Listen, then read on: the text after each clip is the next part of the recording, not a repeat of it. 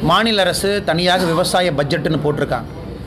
பேருக்கு மட்டும் விவசாய பட்ஜெட் போட்டுட்டு நம்முடைய மாநில அரசு பொறுத்தவரை விவசாயத்திற்கு எந்த ஒரு வேலையும் செய்யாமல் ஒரு பட்ஜெட்டை மட்டும் போட்டுட்டு விவசாயிகளுக்காக தனியான ஒன்று சொல்லியிருக்காங்க. தயவு செஞ்சு மாநில அரசு என்ன பண்ணியிருக்குன்னு சொல்லி சொல்லுங்கள் நரேந்திர மோடி அரசு நம்முடைய அரசு வந்த பின்பு முதன் முதலாக என்பிகே என்பதை தரம் பிரித்து அந்த உரத்திலே வந்து நம்முடைய நீம் கோட்டட் யூரியாவை கொண்டு வந்து உரத்தை பொறுத்தவரை மிகப்பெரிய தட்டுப்பாடு நம்முடைய நாட்டில் இருக்கும் பொழுது அனைத்து மக்களுக்கும் கூட தட்டுப்பாடு இல்லாமல் மத்திய அரசு உரத்தை கொடுத்து கொண்டிருக்கின்றார்.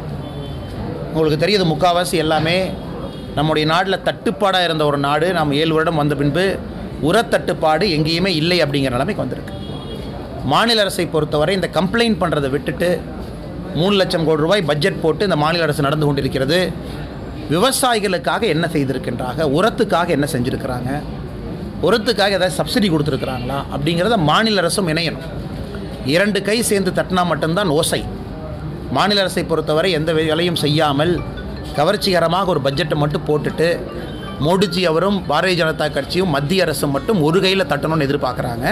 ஆனால் மாநில அரசும் இணைந்து பணியாற்றும் பொழுது பல விஷயங்களை நேரடியாக வேலை இல்லாத திராவிட முன்னேற்ற கழகத்தினுடைய எம்பிக்கள் இவங்க ரெண்டு இடத்துக்குமே வே இந்தியாவில் வேலை இல்லாத ரெண்டு பேர் இருக்காங்க. திமுகவினுடைய எம்பிக்கு சுத்தமாக வேலை இல்லை. அதே போல் காங்கிரஸ் கட்சிக்காரங்களுக்கு வேலை இல்லை. வேலை இல்லாதவங்க சொல்கிறதெல்லாம் சீரியஸாக எடுத்துக்காதீங்க. அதாவது ஒரு பக்கம் வந்து நேற்று யாரோ கேட்டிருந்தாங்க உங்களை பற்றி அறநிலையத்துறை அமைச்சர் வந்து இப்படி சொல்லிட்டாரு. நீங்கள் வந்து டிஜிபியை தாக்கி பேசியிருந்தீங்க அப்படின்னு.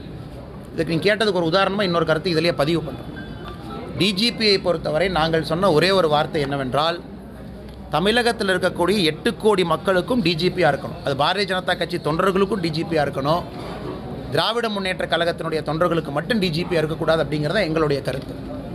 எப்போது நம்முடைய டிஜிபி அவர்கள் பாரபட்சம் இல்லாமல் நடவடிக்கை எடுத்து திராவிட முன்னேற்ற கழகத்தில் யாரெல்லாம் தப்பு செஞ்சுருக்காங்களோ நாளை காலையில் எஃப்ஐஆர் போட்டு உள்ளே போட்டாருன்னா முதலிலே வரவேற்பது பாரதிய ஜனதா கட்சியாகத்தான் இருக்கும். இதே டிஜிபியாக ஆனால் இது அமைச்சர் எப்படி சொல்லியிருக்காருன்னா ஒரு அமைச்சர் வந்து கட்சி மாறி இன்னொரு கட்சிக்கு வந்து வெள்ளை கலர் சட்டையை போட்டுட்டு இந்து அறநிலையத்துறை அமைச்சர் நெத்தியில் பட்டையை போட்டுட்டா அவருடைய பழைய வருங்கால மக்கள் மறந்துடுவாங்களா நானும் காவல்துறையில் வந்திருக்கேன் இருந்து பணியாற்றியிருக்கேன்.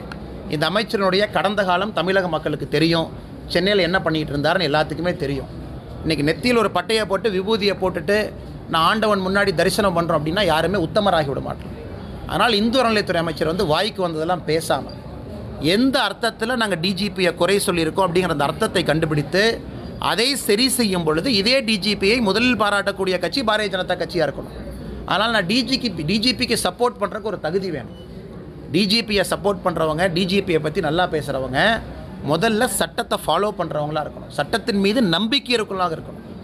லா பிரேக்கர் வந்து ஆன்மீக வேஷம் போட்டு கொண்டு வந்து கட்சி மாறிய பின்பு நான் இப்போ டிஜிபியை சப்போர்ட் பண்ணுறேன்னா நீங்கள் எதுக்காக சப்போர்ட் பண்ணுறீங்கன்னு எங்களுக்கு தெரியும். அதையும் கூட இந்த பத்திரிகை நண்பர்கள் மூலமாக இந்து அறநிலையத்துறை அமைச்சர் திரு சேகர் பாபு அவர்களுக்கு இது மூலமாக சொல்லிக்கொள்ள விரும்புகிறேன்.